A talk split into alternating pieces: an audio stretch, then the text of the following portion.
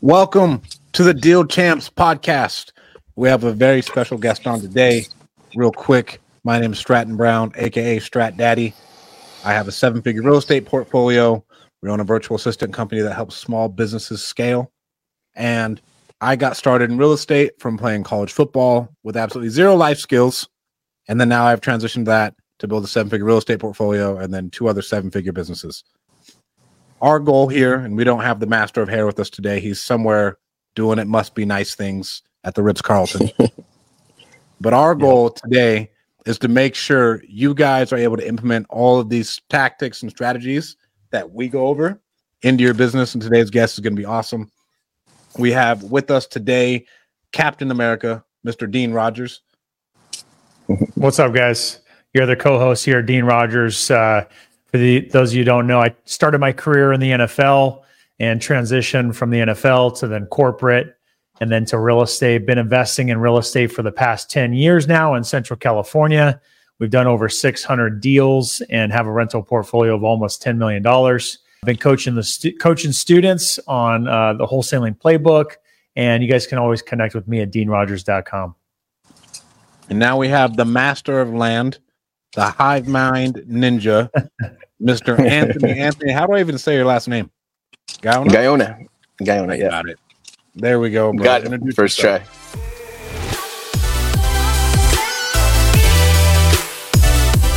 What's that? Okay, introduce. Yeah, I'm a general contractor from San Antonio, Texas. I, I, grew up in that business since I was 12. Went on to do you know giant roofing projects, commercial roofing, half a million, million dollar roofs. And I was looking to buy some land for my family for, for us to build a house on. Came across the term wholesaling on YouTube and bam, we're off to the races, man. I made like 85K on one of my first land deals. And I immediately lost focus on flipping and remodels and that stuff and stuck with land as a niche. And now we're looking to scale this bad boy. And just to keep everybody like really enticed, Anthony should be having a million dollar month this month. And his biggest deal is 433 grand. He has another, is it 200 acre deal? That's being entitled yep. currently? Yep, 243 right now. 243 acre deal. And Jeez. then I know I met Anthony through his partner Daniel way back when when I first got started in real estate. Me and Daniel were both part of Steve Trang's mastermind. Yeah, dude. That, yeah, that's cool. That's that's awesome. I didn't know you were in there with them too. Yeah, it was like me, Daniel. There's a there was a bunch of us. Uh JR, you're from San Antonio, right? Yeah. JR, that's where we met JR too. Hernandez? Yeah. Oh, cool, man. Okay. I didn't know he was over there too in that same group. Yeah. So we met JR too. So there's a bunch of us. But, bro, tell us what your first year in real estate looked like and how that transition went of transitioning from being in the blue collar space into like wholesaling houses. Dude, so I always say I cheated, right? Jokingly, because uh, I've already been doing marketing for like 15 years with my construction company. So I'm running this uh, multi million dollar roofing company with just my cell phone. I had no warehouses, no trucks, no trailers, no equipment, and no employees, right? So I would generate the leads, I would meet the insurance company, sue them, get the money for the clients, and then I would just sub it out to a third party roofing company, right? So uh, I was already wholesaling real construction leads. So Uh, I think it's in December, like mid December. I think it was like 2018. I'm on looking looking on researching how to buy land for cheap is exactly what I typed into YouTube. And I launched my first marketing campaign by like January 1 of, of 2019. And I spent like 30,000 immediately on everything. Google pay per click. I pulled half a million records for my first pull ever started the RVM, that whole thing. And I was getting trained by a guy named Sam Bart, uh, who helped me with the RVM campaign. Hired a cold caller. Uh, I ordered like a thousand bandit signs, made a bandit sign hanger, and went and hung them bastards up. Like I already knew if I did enough marketing that something was going to filter back in. The first lead I got was a house that I ended up making like every bit of three grand on a wholesale fee. And then I got a ranch that was over like 46 acres by Fort Worth, and I made 85,000 pretty quick. My, it took me like, oh man, I guess eight days or something like that to get my first contract right away like 40 days to get my first deal like closed. That's bananas. I don't really know yeah. anybody who goes that fast, but most people don't transition from another business into real estate. They're like they're usually going from a nine to five, or yeah. they're going from nothing and then trying to get into it. Yeah. So like I said, that's why I said I cheated because I, I understood marketing very, very well. Like if you drop 10, 20, 30 grand, 50 grand on marketing, you'll make it back pretty quick, especially with the size of deals, right? That I saw were happening in real estate. So I went all in. I didn't quit my construction company though until about two years ago. So I, I did do real estate for, you know, three ish years or something, four ish years before I, I, dropped out of construction. Damn. And so, what gave you the best return? Was it PPC? Was it the mail? I don't think anybody does RVMs anymore. I don't know. You guys might. Dude, I got all the way down to uh, PPC and nothing else. So I ran about maybe you know three grand to five grand a month. So he said he got down to doing just PPC to get these land deals. So he's only doing land, right? But he's only doing land. Okay, Uh, so we were what- just talking about you doing only only PPC to find land deals. What kind of marketing were you doing on these PPC ads? What kind of marketing? Yeah, like who, who how are you targeting them? Like what was your what was your sales pitch? If you got land you want to sell, like sell me your land? Dude, it's the easiest thing in the world. It, it's and it's too funny. I'm gonna write a book called A One Minute Millionaire. It's gonna be one page long. It's gonna be a dollar. All I did was take a generic website from Carrot on Carrot. They have a land Yeah. specific page, right? So it's like 100 bucks a month. I called Google, like got on Google and 1 800 Google number, called Google and said, Hey, I need help with AdWords. I need to run some traffic. They built all my campaigns for me, turned it on, ran it to that Carrot site. All I did was got on the Carrot site and changed like the name and the phone number, and that was it. And I, I ran that for like four years or something. And uh, I would say my worst year in real estate was like two or 300K or something. And that was just only with PPC and nothing else.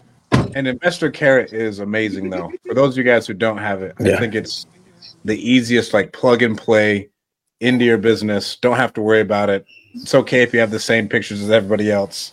Just change the title on it and adapt it to your company name. And so now, how much of your business is coming from like your community compared to like your paid marketing?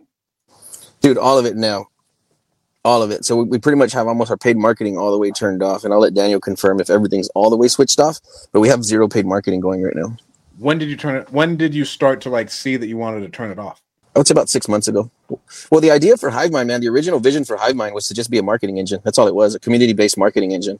So we we trained the the community, and then they would bring serve up the leads. We would go out and raise the capital. That was the original vision, and uh, that's where we are now. Exactly where we are now. The machine's cranking the leads.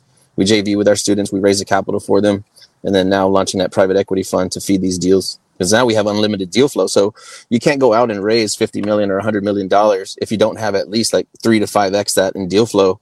And right now, we, we literally have unlimited deal flow. We could park 100 million and, and then still have more deals coming in. How long has it taken for HiveMind to get this big, community wise? We're aiming February 4th will be three years. Uh, yeah, so you can, the- it's harder to it's, it's harder to brand Daniel Martinez, or it's, it's harder to brand you know your, your personal name. But you, you just take a, a logo and a cool name like HiveMind, and, and then it kind of you have something to build around. So that was the idea. Is like we white labeled a GHL, right? We white labeled a CRM. The CRM is like we wanted to have a mastermind, but nothing would stick you to a mastermind, right? People come and go. So if we had a CRM product, it's a little bit harder to pick up your CRM and take off somewhere else. So that was the idea. Is like let's build a real sticky product and build the brand around it. And everybody's like, "Oh, GHL sucks, and my CRM is better," but the CRM was never the product. Right? The community is the product, and, and, and here we are now. And bro, you guys were doing GHL white labels way before that was like a thing. Because I remember asking Daniel, like, bro, what did you build this yourself? He's like, no, I just white labeled it on Go High Level. And that, was, and that was way before it was cool to white label your Go High Level account and sell it off like a podio. Dude, we were. Uh, I'm telling you, like we had this dream mid December, and we launched February 4th. Like you know, this thing came to came to be in like six weeks after we thought of it. So were you gonna say something, do you know? Yeah, I was gonna say tell tell me about HiveMind. What tell tell everybody what HiveMind is. You talked about it being a community, about it being a CRM, but like break it down a little bit more for us. Man, I've always been like a sci-fi guy, right? And uh, I'm really into to like being a futurist, right? So I like to imagine what a future would be like. And then when I was a kid, I was addicted to video games, and I remember the coolest games I could think of, like Contra, where you're like on this like different planet and you're attacked by all these different aliens or something like that. And by the time you get to the center of the planet, it's all being run by one like super brain, right, or one central intelligence. So that was a piece of like part of the branding is to say that I believe that even human beings, right, we're all connected to each other, you know, telepathically, uh, like chemically, electronically, you know, just through like even like electrons, right? We're all sharing the same uh, pieces of energy. So I like to think that if there is a lot of people contributing to one cause, that we would have unlimited resources, right? Un- unlimited knowledge. So that that's kind of that was the the thinking behind it is that if we if we can gather 10,000 people or more contributing to the same cause, then we've had infinite knowledge, infinite capital, infinite resources, infinite leads. And that's where we're headed, man. That's it. So every time somebody comes on board with their connections and their resources or the capital, their knowledge. I feel like the hive mind gets smarter every single day and it, it gets richer every single day, becomes more wealthy. And, and, we share that amongst the community the same way, like a, like any kind of hive. They say like a beehive. And I'm like, no, like an alien nest. right. So, uh, yeah, everybody that's in the community and working together with us on this thing uh, gets to partake in what we're building and everybody brings something unique to the t- table. And then we just feed the machine with, with leads, knowledge, and capital. How did you guys grow the community? Man, on like Clubhouse, dude. So I mean, like, literally on Clubhouse. We we uh, we launched on February fourth, and we got we got in Clubhouse, and it was me and Daniel in the room by ourselves, like talking for like six hours, eight hours, twelve hours, with nobody in the room at all. And we would title it something cool like flip land, wholesale land, you know, do a big land deal, million dollar land deal, hundred thousand on your first deal, just different titles, live on Clubhouse every day, all day. And people, before you know it, it's three people in the room, four people in the room, five people in the room, 40 people in the room, 70 people in the room. And then uh, yeah, we started growing our Facebook page and, and transferring our community to Facebook. And it kind of just took off from there organically.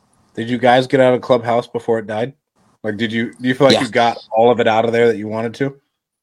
Yeah, for sure. We, we've made some incredible connections in there. Uh, met a lot of good friends, got lots of resources. We learned a lot, and we're still connected to a lot of those people now. So yeah, we definitely got our money's worth from Clubhouse. I love it, man. I, I still love it. I think it was the coolest idea ever to be able to connect people that have never connected before in any other way. But tell me about this. What are the splits you're giving the people who bring you deals? Like how much equity are they actually retaining it really depends, man, on what they're bringing to the table, right? So, like uh, this guy that brought us this 243 acre ranch, we're going to give him an eighty thousand dollar wholesale fee. After entitlements, if he brings a buyer, we're going to give him like an additional 420. So we're trying to give him like half a mil, but he'll make no less than like 80 to 100 just for bringing the deal and doing nothing else. The guy didn't even know about land like 30 days before that. You know, so we try to get somebody, a new person, you know, 50,000, 100,000, something to just wake them up and, and let them know that this is a real viable business. What a damn! And so they essentially just wholesale it to you guys, and then you guys take it from there. That's it. Yep. And if they have capital to contribute or resources to raise capital, um, if they have any other knowledge in this business, like that they could help us complete the deals, then we can give them a, a lot bigger portion. But if they just straight bring us a deal and walk away, then we're still going to try to get them somewhere between like 50 and 150, something like that. What's the, is the biggest one you've paid to a student 150? Uh, I would have to clear that with Daniel, man, but I would say it's probably about a hundred, something like that. Wow. What uh, what what type of land deals are you doing? Is this uh, new construction houses? Is this commercial? Like what what type of land deals are you doing? Again, man, it's just like path of least resistance, the easiest thing you could possibly think of. So you'll get like a hundred acre tract, and then you'll hire a surveyor to, to, draw you out like 10, 10 acre tracts, and then we just immediately sell those. We didn't do anything. We didn't put up fence. We didn't cut the grass. We didn't do nothing. Just hand out surveys and sell it, and boom, on to the next. And what type of clients are buying these 10 acre tracts or whatever it is? retail end buyers, man. So uh, people that own construction companies, you know, they just want to have you know chickens and horses and all that kind of stuff. So 100% retail end buyers. We sell. We, we don't have a buyers list at all for uh, like to, to sell our deals to.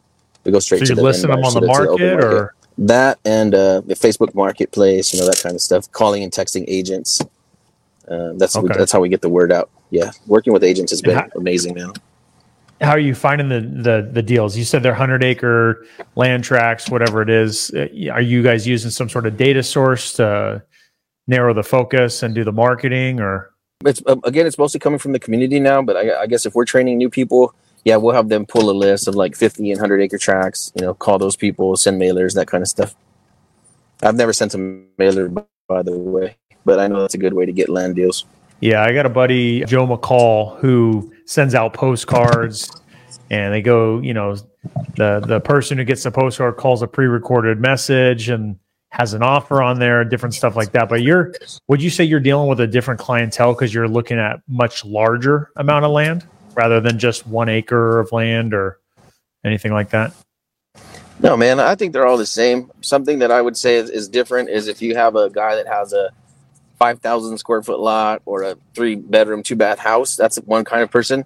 But sometimes somebody's that's selling you a three or five million dollar ranch, like they've probably owned it for 40 years. So this guy's been a millionaire his whole life. So I feel like these sellers are a little bit more reserved. They're a little smarter. You know, uh, they're, they're not up for BS, you know, so just, I would say that's the only difference that I've seen is that they're more intelligent sellers. How are you getting such a good deal on it then? I feel like you're trying to flip houses in San Francisco. Right. So yeah, so here's the thing. It's like eh, moving these properties. honestly, look, I'm gonna tell you, I'm gonna tell you a big secret right now. We're pulling these things off the MLS, so nobody can, nobody, there's nobody walking around ready to stroke a check for two or three million dollars. It doesn't exist. So you, these properties can be listed for a year, two years, three years. So the value that we provide is we come in and we tell the seller, hey, look, it's never going to sell for that price, right? So we'll give you like 50 cents on the dollar. We'll close you out quick. And they're like, well, I don't want to do that. I don't want to give it away. Okay, I can get you the full three million, but it's going to take me six months to a year. And if you're game, I'll get it done for you. That's it, man. Here, hold on to this 200,000 or this 500,000 while I go out and, and subdivide your land and sell it off for you. And then we just pay the seller off with their own property. Once you get it entitled, essentially. That's it, or whatever it is. Break it down into smaller tracks. You know, subdivide it, whatever that is. So we're we're taking a really like let's say you're, you're taking a five million dollar building, breaking it down into twenty or thirty pieces, and selling it in chunks. And are these all in, let's say, within an hour of a major metro? Yeah, I would say the hour is probably the drop off point. I'd like to be even closer than that, but I would say an hour is I'm pretty much done, unless it's a really large track, like a, a, couple thousand acres, right? And we're getting a really good deal on it. Uh, but yeah, I would say closer to major city, the better. So here's what I look at. If, if I would tell somebody like how to find a deal, just get on Google Earth or get in your car, drive to the edge of town where they're building neighborhoods. And then where the neighborhoods run out, you'll hit farms and ranches. And that's your killing ground right there. And so what would be a major metro for you? Like, is it, does it have to be, would Lubbock count? No, I'm looking for like a million people or more. It's probably like a gross generalization of what works well for us. So in Texas, it's super easy. Dallas, Fort Worth, Houston, Austin, and San Antonio, and that's pretty much it. Those those are our, our anchors, and then we'll look at stuff like I said, like in Waco, Tyler, um, those smaller markets, but those are not typical for us. Like we bought 100 acres down by Corpus in a little town called Orange Grove, and it's taken me every bit of a year to sell like half of it, right, at like 8,000 an acre. So if you're going to play out in the sticks, then you just got to be careful because it'll just take a lot longer to move, and then your buy price has to be really, really low because you're going to have to sell it at a fire sale price to move it. God damn! And how much are you buying per acre? Sorry, go ahead, dude. I'll tell you no, you're fine. on the. I'll, I'll, tell you what, what my biggest measuring stick is, right? So if, if you say how much you want to pay for acre, that's all over the place. But I'll tell you what I focus on is a 10 acre exit, right? So as long as somebody sends me a deal for 40 acres or 400 acres, I want to know what the 10 acre tracts are going for, and that has to be a reasonable price. So if you send me a deal and I have to sell my 10 acre tracts at, at 75,000 an acre, nobody's going to come and pay 750 for a 10 acre tract, right? Unless you're like pretty close to central Austin or, you know, something Boerne by San Antonio, like these hot areas, McKinney by Dallas. Like, so that's all I think about is what is my 10 acre exit? So before somebody sends us a deal, you know, um, that's the first thing I'm going to check for. I'm willing to pay whatever I, can, I have to pay as long as there's room for me to, to sell a 10 acre lot at a fair price. So I would like to I would like to exit my 10 acre tracts like no more than like 350, you know, 299. Once you start having to sell half million dollar 10 acre tracts, the, the buyers just get more scarce. And again, it'll move. It just takes a lot longer. Were you going to say something, Dean? Yeah, I was going to add uh so there's there's another guy that I know here I met in San Diego and he was telling me how his family in a particular state was going to the outskirts of town and was buying up all the land, all the farmland outside of that. And as the growth continued, they would entitle it and sell it to developers to develop houses, whatever it is they wanted to do. But they were just buying the land and selling it. And, you know, they had built up tens of millions of dollars worth of, of money from from doing that. So it sounds like a similar type of strategy. How much are you working with the city to, you know, go through the planning part of that and like picking out which land to target? Are, are you running up against any issues with the city or are you working with them? Is that part of your plan at all? So this this is another nugget right here, man. And this is Texas wide. I think there's about 18 states that do that are that this this model follows. But as long as you sell tracts that are above 10.01 acres, nobody can tell you you can't do it. The city, the county, nobody can tell you that you can't make that happen. So as long as you're cutting up big, big, large tracts of land, there's no barrier to entry. There's no red tape. You just hire the surveyor, have them drop 10 acre tracts and resell them suckers. Like sometimes we're sold out before we have to close. Bro, that's hmm. wild. Yep. yep. So when you say no one can tell you you can't, does that mean no one can tell you you can't sell the 10 acres or no one can tell you what you can do on the 10 acres yeah you don't have to get permission from anybody as long as your tracts are above 10.01 acres You don't have to do anything to the land. You don't have to develop it. No electrical poles, no water, no no, no nothing. You just get a survey, turn around, and just sell your surveys. Like I said, we, sometimes we don't even see the properties. We don't cut the grass. We don't do nothing. Well, that's that's insane. How many of these people are carrying a note over a long period of time? Because I know that was another like land strategy for a bunch of people. Uh, you get a mix, man. Like I had a guy refuse to take the cash. He says I only want payments, and uh, you know, so I've been giving him uh, his monthly payments for a long time, no interest. Right now, we what we try to do is we try to set it up uh, for a very short term balloon, like a two year balloon, something like that, because we intend to pay these sellers off really quickly. Like we did 108 acres, which is our that was our first big subdivide. We got it for like one million seventy four thousand for 108 acres, and uh, we had a two year balloon on it, and we paid off that seller in nine months by selling his own land. Right. Uh, so we, we, move pretty quick. Like I said, we have a pretty good, thorough understanding of, of marketing, online marketing. So we can sell these properties pretty fast for the most part.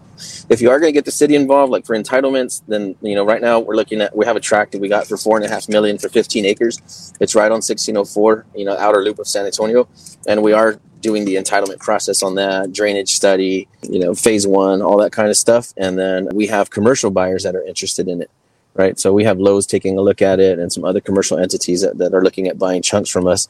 So we won't br- break ground on that one. We're just going to just get it ready for to break ground, get it entitled, you know, and, and then start shopping that out to corporate buyers. Uh, the 243 acres, we are involved with the, the county, the Texas Department of Transportation, the, the electrical company, the water company, right? You got to get like utility service agreements before you can get permission to break ground. So somebody sends us a land deal and they say, "Hey, I've got this 50 acres, and the seller wants 75,000 an acre because you could make a neighborhood here, and the houses are going for a lot of money." That never works out because you don't know what the city's going to say or the county's going to say. Some areas don't have water, right? So just just because of what could happen on that land, you can't really sell that dream. Like you have to, if you're going to force appreciation on the property, you really do need to take it through the entitlement process. You need to get your service agreements from the utility companies that kind of stuff. So that's a whole different play. That's outside of what we normally do. We're going to start doing a lot more of it though. You know, for this reason, right? This this deal, we picked it up for 2 million. We were just going to sell all 10 acre tracts and I think we were going to clear like 2 million or 1 9 or something. And then taking it through the entitlement process. Like I said, we're looking at selling it by marking the price up like two and a half million dollars. And then if it doesn't sell at that point, we're going to go ahead and start breaking ground. Like I got equipment coming to start clearing roads right now. So entitled or not, I'm going to start roughing in roads and clearing out roads. And then total sales, we're looking at if we break ground, throw in the road, throw in the water line and the electrical, then total sales are going towards 18 million. All right. So, know, we're, we're looking at, at longer term plays and short term plays. So we're not shifting our business model, but we're just expanding on what we're already doing. And if it makes sense for us to, you know, spend a couple million on infrastructure, if it's going to raise the profit 10 plus million, then we're going to stick with that. Real quick, shout out Pat Hilton. If you don't like this show, then you don't like greatness. People that hate deal champs hate themselves. They generally root for the Emperor in Star Wars instead of rooting for the freedom of the galaxy. I like Pat. I like Pat Hilton, man. He's cool. I've seen him play and sing. He's a wild man. He's cool, dude. Bro, what is the average like entry fee for one of these? Like, what would the cost be? Do I got to go? Because I know for a storage deal, I'll be like, if I'm evaluating it, I'm all in two to five k minimum. Dude, I'm, I'm, I'm buying a $600,000 ranch right now with 5K down, 0% interest. This $2 million ranch we got, we put down uh, 460. I, that one I did in Grandview, I put down 10,000, made 85,000.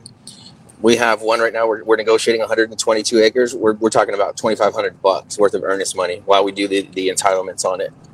So to get into them, man, you can get into them with zero, two grand, five grand, 10 grand. It just all depends on what you negotiate and then what the seller's you know mood is and what they're thinking on their end. What about like entitlements? How much are entitlements? And let's say I need inspections done. A real small neighborhood, like maybe 10, 20 acres, you could spend like a hundred grand. You know, 50 acres. Mobile home park, you might spend like 250 to 350. Estimate I got for this 243 acre subdivision, we're probably going to be in for like 250 worth of engineering. And at the beginning, were you guys just coming up with the cash to do that, or were you raising money? Dude, no, we self funded everything, bro, for all these years. And uh, it was a mistake, man. Big mistake, right? Because if you're limiting how fast you can grow based on the amount of money that you're turning yourself and that you have in your own account, that's probably the biggest seasoned rookie mistake that you could make in real estate. Uh, I don't know if you know who Corey Thompson is, but he's mentored me since day one. Love the dude. He's spoken at every Hive Mind event. We have our annual events. And um, he sent me a link from Grant Cardone as an audio YouTube. And the first thing in the morning, no context. He didn't say anything at all and I don't even really like Grant Cardone. I think he's corny, um, but he, of course, he knows marketing and business. And Corey loves the guy, so he sends me this link and uh, Grant Cardone, how to get super rich. So I listened to the whole audio immediately, didn't ask any questions, about an hour long. And if I could condense that whole book into one sentence, uh, he says pretty much you don't get rich by spending your own money and investing your own money. You get rich by investing other people's money. And then, bam, complete mindset shift from there forward. And then now, yeah, so now we're aiming to raise a $100 million fund.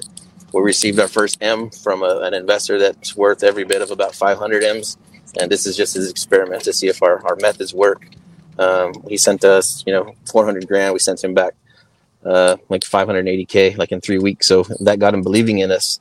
Um, so we're having more and more people that are starting to take notice of what we're doing and the kind of returns that we're getting. So it just makes sense for us now to start raising the capital because, like I said, we have the deal flow side nailed. It's not if you're doing apartments or commercial or storage, you'd be lucky if you can find, uh, you know, one good deal a month, right? And with land, I mean, we can find hundred good deals a month, no problem, and there's more coming. Bro, it, it's true because like storage wise, if you buy if you bought ten storage facilities in a year, you're a fucking animal. Like you are, you are a big organization. It's yeah, a that is, organization. that is a massive organization and the amount of overhead and due diligence and everything else that that would take. Bro, where are you finding your investors? Like, where am I gonna go to approach a dude with five hundred million dollars? Because I would love to go give him thirty percent returns on his money if I have access to that much cash. It's it's doing smaller deals with a lot of people, and that was that was a Hive Minds business model. So you meet one guy and you say, "Hey, can you throw in fifty or 100? He says, "Yeah, I'm good for fifty or 100." You give him back excellent returns in a faster amount of time than you originally anticipated, and and also they did. And then they'll introduce you to their friends, and they'll introduce you to their friends, and then you'll start to see that there's a money ladder. Like there's usually one big guy right behind everybody that everybody kind of looks up to. So you do one or two or three small deals with this group, and they're like, "Hey, just FYI, we have a, a lot bigger wallet behind us. If, if you guys can find more of these types of deals, and then they'll start to make those introductions for you. Just doing a lot of good, consistent deals and and quick turnaround deals. So if you're doing entitlement plays or, or ground up stuff, and you're completing a deal every two or three years, I think you'll struggle to raise capital. But if you can do a, a lot of smaller, quick deals, uh, then I think that that leads to a lot more relationships faster in the money world. What does your team look like? Sorry, go ahead, dude. No, you're fine. I, I, I want to find out about uh, your buy box. So you, you mentioned you're ideally looking for no less than 10 plus acres. Is that correct? Uh, I mean, right now we bought five acres, right? South of San Antonio. We're cutting it into 14 lots, and total sales on there might be like 300 or 350 profit on a five acre lot. So Uh-huh. I would say just send everything. You know, anything could be a massive deal. Anything could be a massive deal. It, it just really depends on what it is and where it is. Okay. And you're so you're focused only in Texas and you're saying there's more land deals available. Do you think it's just because Texas is so big and the growth is so so so high there as to why there's so much opportunity? Exactly. You probably have like the most land available, right, of any other state in the country. Uh, less red tape, right? Less bureaucratic, like like not like California or New York or something. So very entrepreneurial friendly. And then yeah, the, the explosive, explosive growth, and there's no sign of us stopping. And I think San Antonio has like the highest GDP in the country right now. So you know, just anything in Texas is killing. And then did you have like a bread and butter type of like use case for that land or is it every every single land deal is going to be a different end buyer, a different uh, type of asset that's going to go on it and you're having to kind of learn and as you go or you have like a template that you kind of follow? Dude, you just go to the edge of town, like I said, right past the, the neighborhoods that are going up, agricultural, unrestricted land um, at a fair price. And it's the same end buyer every time. They're construction company owners. They're blue collar guys, man. Zero investors. Nobody's going to throw up apartments. Nobody's going to throw up a housing development. Nothing. It's all just blue collar workers that want to have chickens and goats, and that's it. And shoot guns. Lots of shooting guns. But like, you're not selling this to like D.R. Horton though. Never, Like, never, like bro. No, developer? no developer, no developer Never. buyers, no, no, no investor buyers, nobody. This is all blue collar end buyers, man. And And they're the a lot of them paying too. cash for them or are they financing them or what are they doing? Most all pay cash, and and then we offer seller financing as well. But these guys are cash heavy, man. Uh, somebody just bought eight, nine, like eight and a half acres from us for. I'm gonna I'm gonna guess, but it's somewhere like between three and four hundred thousand last month. Just one guy, him and his dad. Well, that's nuts. Because Cash, dude. Close in 14 days, dude. I mean, quick close. Because my And how- biggest thing like, we got to find developers. to sell these things. Right. We don't. We have zero corporate buyers. Like I said, we don't have any buyers list. Zero. Zero. It's funny when I hear people argue about how big their buyers list is. We have zero buyers list. We just we just talk to the general public. We talk to agents, and, and we, we sell direct to end buyers. So you sell to an investor, right? Me and Daniel laugh about this. You sell to an investor, and you're giving yourself two pay cuts, right? So you're giving yourself a pay cut from yourself to the investor, right? Because they pay you a fee, and then the investor turns around and forces appreciation and pays themselves. So you're losing twice when you have a buyers list. And us, we just sell to the direct retail end buyers. A lot of times we sell above comps. So agents will reach out to us or buyers will reach out to us and say, Hey, you're never going to sell that for that much. Nothing's ever sold for that in that area. And then we laugh, hang up on them, and then we immediately sell it for the price that we were asking for. So we're always creating new comps everywhere that we go. Um, let's say we have a, a, a track that's $100,000 and somebody wants to sell it finance. We sell it to them at like a 30 to 35% markup. So we're selling far beyond comps, way, way beyond comps, like 30 to 40% beyond comps, you know, almost every single time. So it's it's a, it's a better end it's a better game when you're selling direct to the end buyers. Is it because you're seller financing? You said. Yeah, if we seller finance, our price goes way up, way way up, like thirty to thirty five percent on the low side. What type of note are you carrying? Like, what are you making them bring to the table? Ten percent down, no less. We're aiming for twenty percent now with the market that shifted this year. We were doing ten percent, now we're at eleven nine nine, and we'll do thirty years, no balloon. Do you need an RMLO to underwrite that or no? Technically, you don't, right? Because it's not exactly homestead; it's it's land. So you know, there's some gray area there. But we just RMLO everybody. We just don't want to have any question when we have a billion dollar fund running. We don't want anybody to be able to come oh, back and, and comb out our books and say, "Hey, you guys, you know, you, you, you did bad in 2024." And so now the goal with the fund is a Billy. we just we called it a hundred million just to have a, a, a nice round number. But man, I, I've looked at subdivisions. I look, I've looked at financials on on hundred acre subdivisions, like for 150, 160 million. So I think a billion is a small number, right? Because it's just a handful of subdivisions. But we, I mean, we just we just toy with big numbers just because it's a cool space to be in and it's fun to talk about and it sounds silly on the podcast. I don't, I don't know, bro. If you can keep ripping off as many, if your deal flow is the same and you have all the money, there's like nothing else holding you back. Because I'd say the number one hardest part with most people is good deal flow when you get into bigger deals. Like there's not lots of good deals you can go into and buy, or else everybody. I mean, but fuck, bro. Like I could not find that many storage deals. For sure, couldn't find that many multifamily deals. Even dudes buying businesses can't find that many good deals besides probably a dude named Kyle Milan to go raise a hundred million and just pop it out and burn through it. Yeah, and that's what's that's why we fell in love with land, man. I, I saw the vision. It's like it's, if you're dealing with physical structures, right? Eventually they're going to run out, or you'll get you'll reach saturation in the market, and that hurts your rentals and, and it hurts your whole portfolio. But with us, like I mean, there's just unlimited land, like I said, and heading in every single direction around every major Texas city. So if you just get in your car and drive, there's just more inventory underneath your tires forever. You just never run out. So that's why we, we love this space, man. You know, I have a friend that him and his dad list ranches for you know, hundreds of millions, hundred million dollar ranch, two hundred million dollar ranch. So I don't think a B is a lot of money in, in the land world. What does your team look like? Man, this is the coolest part about everything, man. This is what I, I don't I'm not really like a spreadsheets guy. We don't set quarterly goals and annual goals, all that's crap. What what fascinates me, man, is is the, the the way that the people are coming into the machine, right? So they take a look at what we're doing, they find out about us, you know, through some channel. We have like 500 pieces of content going out a week, automated, right, through the, through this, the system. But people show up and they just work, man. It's funny. So we have I know Daniel has a handful of employees of VAs. I don't even know how many he has back there, but people that work on graphics full time, you know, that kind of stuff. Um, I would say we have like five or five to seven VAs or so. And then on my side, I have three full time employees that work 40 hours a week. And, and, and then, of course, a lot more because I hit them up at nights and weekends and all that kind of stuff. And then the rest is just the machine. We put everybody on a spreadsheet that contributes to the machine, like at some aspect, like buying, selling the ranches, running numbers, dispo, everything. There's about 30 of us right now that are like I would consider an internal team, but people aren't on payroll, right? Everybody's all commission based. So it's like as time goes by, the machine's getting bigger and bigger by people that are voluntarily contributing.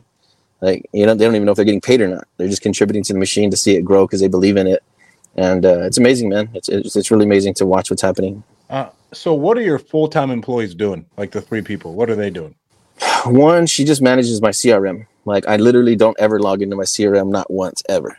So she she handles all of it, and if anything's important where she needs me, she'll just send me a screenshot and say, "Hey, how do I respond to this? What do I tell this person?"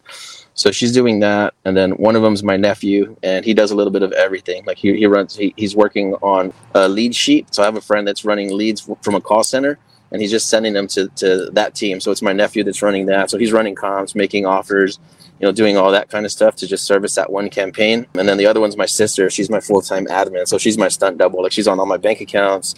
She's on everything. She's a signer for me. Anything and everything that I would need to do. Like if I got to physically get in the truck and go drive somewhere to drop something off or pick something up, that's her. So that's my personal team that's around me.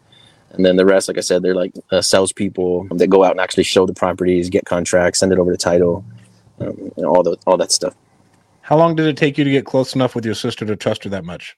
Man, I'll tell you, from day one, she was working corporate at Burlington Coat Factory and Ross. And then she got kind of fed up with that life after like 14 years in management. And then she went to like some kind of dental program and got a certification like in a year. And she came to my place and, and we were just talking. She's like, man, it's disgusting. I don't want to do it.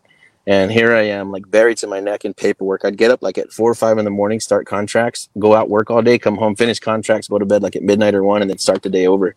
So I had saved up a significant amount of cash and I was, I was doing everything myself. So I was like, I just need you to come on board. I was like, I don't even know how much I could pay you. So we never agreed on an hourly, we never agreed on a salary, nothing. Like, I just need you to work and your life will go good.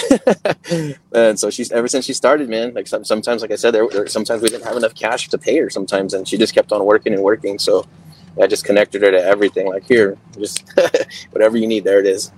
So I would say from the very beginning, really, we just kind of decided like, hey, let's do this together, and we built it up from, to, from from a construction company now to a real estate company. Damn. For the people who are getting paid commission, are they just getting paid out of escrow? Like you're just telling the escrow company, like, hey, pay this guy, so that way it doesn't even have to do 1099s or anything like that. It's a mix of everything, man. Uh, honestly, it's a mix of everything. Yeah. So some people we personally pay, like some, like again, same thing. Like maybe somebody's not on the paperwork, but yeah, a lot of times their check would just come from title, you know, that kind of stuff. Talk about some of your big losses that we were talking about beforehand. I would say the biggest loss is probably that 350k dude Otis, right? Just just dumb. We, he, he he I didn't even know who he was. I met him at a, a real estate meetup, and then we just became Facebook friends. And he he was doing big land, I was doing big land, and he flew. He's like calls me. He's in Dallas. He's like, hey, I'm gonna come down and see you. He comes down, sees me, sells me on this big dream about what he can bring to the table if we really started to scale this land game. So I just took it for granted. Like it's cool. It's, we're doing the deal. Everything's moving along he funds the deal and closes it with a lender, and then he didn't add us to the closing docs. But he's like, "Don't worry, I'm gonna send you guys three hundred fifty thousand, all good." And uh, yeah, now we're suing the dude for the money. So that was that was a big loss right there. That three hundred fifty. I sent one hundred twenty thousand non-refundable for a deal, maybe like in September or something, on some lots down south of San Antonio, and uh, I ended up closing a day late. A day late, and the guy's trying to keep one hundred twenty thousand not non-refundable. Oh, they'll So, do it too, bro. yeah, they don't give a yeah. fuck. So now I'm suing for that. like I said, I, we threw in. Did Probably you guys end up 50K closing on it too? I closed on it. I closed that that that day, the day a day late, and he said he's not he's not going to close. So there's a lawsuit. Yeah, and then um, like I said, we threw down like 25k and 50k on two big ranches this year that we ended up not pursuing after doing more due diligence on them. But we offer non-refundable, man. We offer non-refundable cash all the time, and I, I'm still going to continue to use that same business model because the upside's so tremendous. But yeah, I want to say we, we dropped like 75k in earnest money this year that on deals that we didn't pursue at all. Uh, so Hmm. just losses like that, man. So it's nothing tremendous, right? Like where you have to turn in $200 million worth of apartment complexes. But those little 10, 20, 30K hits, they still hurt along the way as you're trying to grow a business. So in the due diligence phase, what went wrong that you backed out on that deal? It's just certain things, man. Like if you're down a, a certain type of road and size of road, and that affects the density of that land. So if you say, hey, we're going to do five acre tracts or two and a half acre lots, and then you can't get that much traffic down that road, or you know, just little things like that. There's not as much water availability as you thought there was going to be. You know, little things like that that would hit it. One that we did in uh, Fredericksburg, Texas. There, there was a neighborhood right next to us and across the street, and they weren't going to give us any water at all, not from the city. And so we said, that's cool. We'll just do groundwater. No groundwater. So that deal was a bust, right? And that's something that we probably could have took a closer look at before offering non-refundable earnest money. But we're just really aggressive when we buy and we see something that looks like it's going to work. We just go all in, and I think that's why the sellers go with us. You know, they, I got three other offers, and uh, I'm talking to ten people, and we're like, well, is that other guy going to send you fifty thousand dollars the day you sign the contract? Of course not. They got to wait till all this other crap. Like, well, we're going to send you fifty grand the day you sign the contract. and they're just like, okay, well, I'm gonna go with you guys. You guys are dead serious, right? So we're gonna continue to still operate that way, man. But I guess you know you just got to kind of write in some of those losses like that. Okay, and just to be clear, when you say you're sending it to them, you're sending it to escrow, right? Or you're like, no, like here's a Straight- big dick, Straight, Straight to their to 'em. bank account, bro. What? Yep, bro, that's how What? we get. That's how we get, bro. dude. I, I mean, that'll like- get someone more excited for Yeah, sure. bro, that's I'm selling the fucking piece of property now. That's how we what, get. like, that's how we get agree- deals. Is it just part of the contract, or is there like a separate agreement for it, or what do you do before you do No, that? it'll, it'll it'll come right off the sell price. So if it's a million dollars, hey, I'm gonna send you fifty thousand tomorrow. Balance to be paid at closing nine fifty. We do it all the time, bro. That's how we knock wholesalers off the table. They're like, I got two other offers that are better than yours. Like, for one, you don't know if that guy's gonna close. You don't know if it's a real offer, but I'll send you twenty five grand tomorrow with my signed contract, straight to your bank account. Let's do it, Anthony. it's just a dirty way to just get deals, man. It, it really beats out the competition. I would Jesus so. Christ. Yeah, that's that's that's different. That's different for sure. All, I mean, we've always operated like that, man. And I, I learned it from the roofing business, from construction, right? Because if I'm going to try to win a roof or I'm going to make a hundred grand or 200 grand, well, it's a race to get there, right? Storm happens, hail falls. It's a commercial building, roof's leaking. I show up with my guys and $10,000, $20,000 worth of roofing material, and we get that roof to stop leaking in the next hour or two. Done. And now you got that job. So you go meet the insurance company, you extract the capital, but I've got 10, 20, 30 grand into that property before I ever, you know, lift a finger on it. But now that seller, that, that property owner's committed to you, right? They're like, hey, I got to give this guy the job. It came out and saved my ass. So same same mindset with land. It's like, hey, if, if you're bidding against me on a ranch, I'm gonna make my offer offer look a lot more attractive because I'm willing to to you know to to take that big risk to get the deal.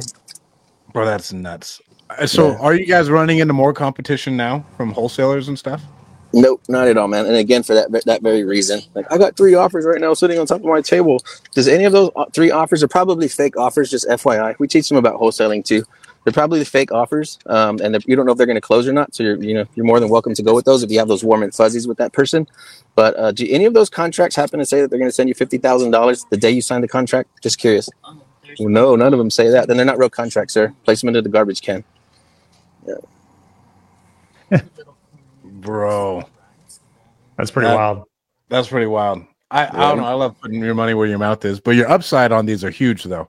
Yeah, Like there's you- no we little Yeah, if we can't make like a hundred, we're not even going to look at it. We typically don't go after stuff where we're going to make you know ten or twenty grand or something. It just uh, for that reason, you know, if you lose ten grand or something didn't work out, and now you got to lower your your you know your, your profit or something weird comes out on the land, then uh, it's just not worth pursuing anymore, right? Even Edgar Trios says Anthony is savage sending 50k like that. Mhm. We'll do it again, dude. We'll do we'll do it again, over and over again. It's just our business model. It's like, and yeah, like you said, there's a there's enough in there to to make something happen. Like we'll we'll make 1.1 on two deals. So if we lose earnest money of 25 to 50 grand two or three times, four times, it, it doesn't even affect your your bottom line at the end of the year. That's fair. You so you said you you're having a lot of deal flow with land. Tell me about what that's like. Like how much deal flow is there? How much deal analysis are you doing? What kind of bandwidth does that take? Like what's that whole process look like for you? Uh, me, uh, I guess I'll under like I'm not exactly underwriting the deals. All I'll do is I'll ask for a link. It's a company called Landglide, and uh, it's like a maps app. So I'll just Heard open it up. Yeah, I can see the shape of the parcel. I can see the topography. I can check flood zone. I'll measure like distance to the next major city, to the next highway. I can I can get the size and shape of the lot all in like five minutes or so, and then I'll just ask the wholesaler, hey, what what are they trying to sell it for? And if I don't know if it's a good deal or not, if I'm not familiar with the area, I'll ask them to go find comps, find me some 10 acre comps and send it back. So I'm doing like no due, no due diligence up front, maybe like two to five minutes per deal.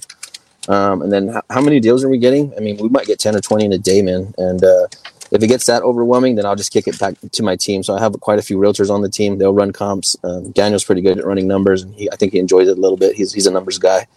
Um, but yeah, I don't I don't invest too much time or energy into running comps at all. I'll just when some by the time somebody sends me something, they have a pretty good idea of that's in our buy box and um, also like creative, right? So we're looking to find stuff like I'll prioritize a deal if we're going to get in with 10% down or 5% down or 20% down, you know, before a cash deal. So somebody says, Hey, this guy wants 5 million for this ranch and the price looks amazing. I'm less interested in that deal because I know with those 5 million, I could put down one to 500,000 and buy 20 ranches with that same 5 million. So that's the game. So you're just looking at a yield on the capital, essentially. That's it, man. So we're gonna raise this fund, right? We'll raise a hundred million dollars. Um, the first ten right now that's coming in, we're not trying to spend ten on a ranch, right? Uh, I looked, I was, I was, I was talking to a guy about one yesterday that's uh, seven million, and I offered them twenty percent down, and that's it. Or I'm not buying it at all, right? So I'll go look at that one tomorrow, uh, Thursday. Sorry. So these are these are the types of things that we're looking for. Is like no matter how much of a great deal it is, I want to get my I want my entry to be as little as possible, somewhere between five and ten percent five grand down, 10 grand down, like minimum that we can get in. So that way that 10 M's goes into, like I said, maybe 20 or 30 ranches as opposed to just dropping 10 into one or two properties. Sends me, sends me a commercial property for 2 million bucks. Like less interested. Like what is the seller going to offer me to take on the burden of his property? I know he can't sell it to anybody else. What's my reward for going in here? And maybe that's zero out of pocket. Maybe that's a seller holding the land while I pay for the entitlements or do some development uh, to force appreciation on the property. And then we'll pay him off after we sell the property as opposed to us just coming in heavy with cash. And just even when we have a hundred million dollars, we're still not going to buy that way. It's never been our business model. I like it though. Makes sense. Dino, you got any more questions, bro? I'm just intrigued. I guess I'm trying to remember. Go back to the beginning. Did you say you were doing wholesaling real estate and all that stuff before, or you were in construction? You heard about wholesaling and then you got into the whole land thing. So, have you ever done houses? I've uh, I've remodeled houses as a construction worker. When I was a kid with my dad, working with my dad's remodeling company, we flipped houses. But for myself, I, I would say we've probably wholesaled and flipped like less than ten houses in, in, five or six years. So it's always been land, pretty much. That's it, man. Like I said, I, I got a big land win early. That was kind of where my interest was anyway, um, because I was looking to buy land, and then I just saw the, the types of, of money people were making. So I, I flipped houses before, literally in my career so I know that after three to six months, you make a whole 40 or 50 grand, right, on a flip. But, you know, in land, I'm seeing people turning 50 grand, 100 grand, several hundred thousand just for signing a handful of documents. I was like, okay, this is a no brainer. If I can make the same amount of money or more without lifting a finger in the construction world, then I'm game, right? Because I've been in construction my whole life. I'm a licensed general contractor, home builder, never built a home, but I'm li- I've been licensed forever. So just walking into like Lowe's and Home Depot makes me sick. Like this just smells terrifying. Man, I'm just done with it, bro. I'm just I'm done with that part of my life. Well, what's the uh what's the competition like that you go up against? Is it like a lot of people or is there just very little competition because there's there's zero competition, bro. We're pulling these deals off the MLS. This deal we just bought, this this freaking two million dollar ranch was on MLS for like six months. There's no competition. And then there's less competition with capital right? You might run across some wholesalers, but they're not well capitalized wholesalers. So really easy to just sweep them off the table, knock those players off the table. What would you say the learning curve is for somebody who's like, oh man, I'm wanting to get started, or maybe someone who's done some deals, uh, right? Like most of our listeners are probably going to be in the single family type space. Uh, what's the learning curve like? Is there a big learning curve? Is it super simple, easy to understand, paper napkin type knowledge or Dude, again like new people are making 50 grand 80 grand right on a wholesale fee selling the deal to us. And then if they're working with us there is no learning curve. Like get on the mls call a bunch of agents and get me on the phone with them. And that's it. Then there's nothing to learn. And then they can learn as they go through a deal. And you can get a deal tomorrow. What would stop you from getting the deal tomorrow? Yeah what's the uh, what's the typical average timeline to kind of turn around on your typical type of deal if you find it you get it under contract. What's the process from getting it under contract to turning it into money in the bank? What's that typically look like? Three to six months on a subdivide. Okay. And that's primarily because you're working with the city, you're having to get it entitled or getting it subdivided, like you said, doing something to basically prepare it to be able to be sold. We get That's it. And for the most part, it's just surveys, right? So, uh, like I said, I mean, you can get surveys back in six weeks, eight weeks, and like I said, sometimes we're sold out before the surveys come back. Yeah. So, so you're probably marketing it beforehand. Uh, as soon as we go under contract, I'm starting marketing, and my contract says I have the right to market it and show buyers. Yeah. Mm-hmm. Makes sense. You got I'm me. Sold. You got my wheels spinning over here. Bro, I'm sold. I'm fucking right? sold. They're cool deals, man. Like I, I, I, we're, we're aiming to buy a thousand acres this year, but I'm sure I'm sure we'll far surpass that based on what we already have offers out on and that kind of stuff. Um, it's just it's a cool unlimited space to be in. completely unsaturated. People are afraid of it. Sellers don't know how to sell the property. Agents don't know how to sell the property. Brokers don't know how to sell the property. Ranch brokers don't know how to sell these properties.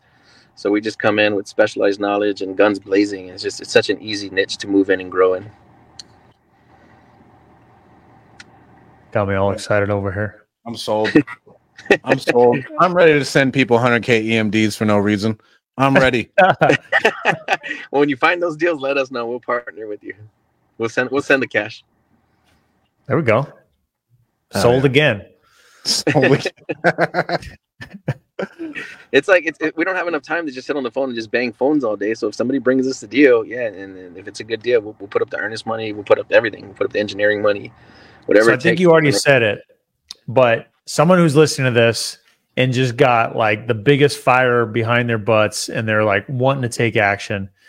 I think you already said it, but what is what is something that somebody could could do tomorrow to potentially put themselves in front of a deal to then present to you so that you could evaluate it and tell them whether it's a deal or no deal? I would download the Landglide app link. That helps a lot. Um, and then just go to like Zillow, Google, anything. What we do is you picture like a donut, right? So let's say uh, Bexar County, San Antonio, and then you have all the counties that are surrounding it, right? Crop out the middle county where everybody's killing each other to get deals. So just completely kick, take out Bexar County, get the counties that are around it, all around it, and then just grab Zillow, Google anything, and say land for sale in X county, and you can use filters, 10 acre tracts, 20 acre tracts. You can go days on market so start like at stuff that's been listed for a year and better, and just start calling those agents and say, hey, we're interested in your property, and then uh, see what they're up to. Say, what does your seller think about the price? Why do you think it hasn't sold? Tell me what's good about this property and what's bad. Would your seller consider taking 10 or 20% down and let us pay off in a year or two? Those types of basic questions. They say, yep, price looks good. Seller's down to work with you guys for a year or two, and that's it. So we have a new term we coined we're not looking for motivated sellers because none of these sellers are motivated. They're rich. They've been rich forever. We're looking for motivated agents. So we're looking for agents that are just sick of this listing already and they've had it forever. And once you get the agent on your side, it's a done deal. That's it, man. Yeah, just go, just go to, just go to the, go to Google, go to, go to Zillow or something, and find some raw land and call those people. They're already listed. They're already advertising saying they need help, and nobody's going to come buy them. Nobody's going to come save them. If you talk to them today, it's still going to be listed in six months or in a year. Yeah. So that being said, it's it's going to be listed still in six months to a year. No one's coming to save them.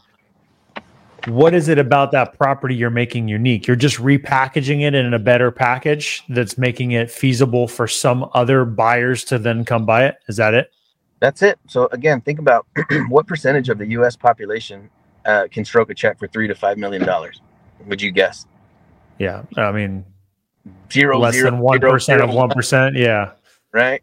So, but how many of the population out there can can stroke a check or get a loan for 199 or 249 to buy a wrench? Anything you know, it goes up tremendously, right? Maybe maybe 50% or something. Yeah. Um, so now your buyer's pool is infinite, right? Yep. So that's all we're doing. Yeah, just buying. Like I said, you go out and buy a twenty million dollar shopping center and then just cut it up into hundred pieces and then resell it, right? So it's that's all we're doing is just buying a very large asset or at least getting control of it through an option or earnest money, something, and then taking it and chopping it up and repurposing it and, and taking it down into a smaller bite-sized pieces. Question for you: I might have missed it, but does Anthony only buy in Texas? Any other states?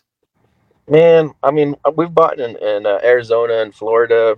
Uh, you know, we're looking in other markets, but if somebody really wants to get their first deal and learn this business, just go straight to Texas. This is where all of our investors are we know that for damn sure the land's going to sell quickly and it's high in demand.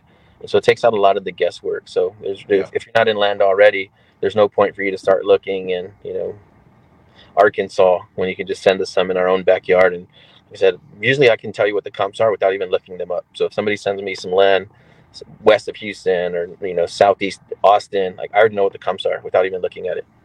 So yeah, if, yeah, if they want to learn this game, just play what we're already playing. We already have the capital. We already have the resources the land's blowing up. It's super high in demand. So why would you want to guess where a new what new markets would respond to these this type of deals?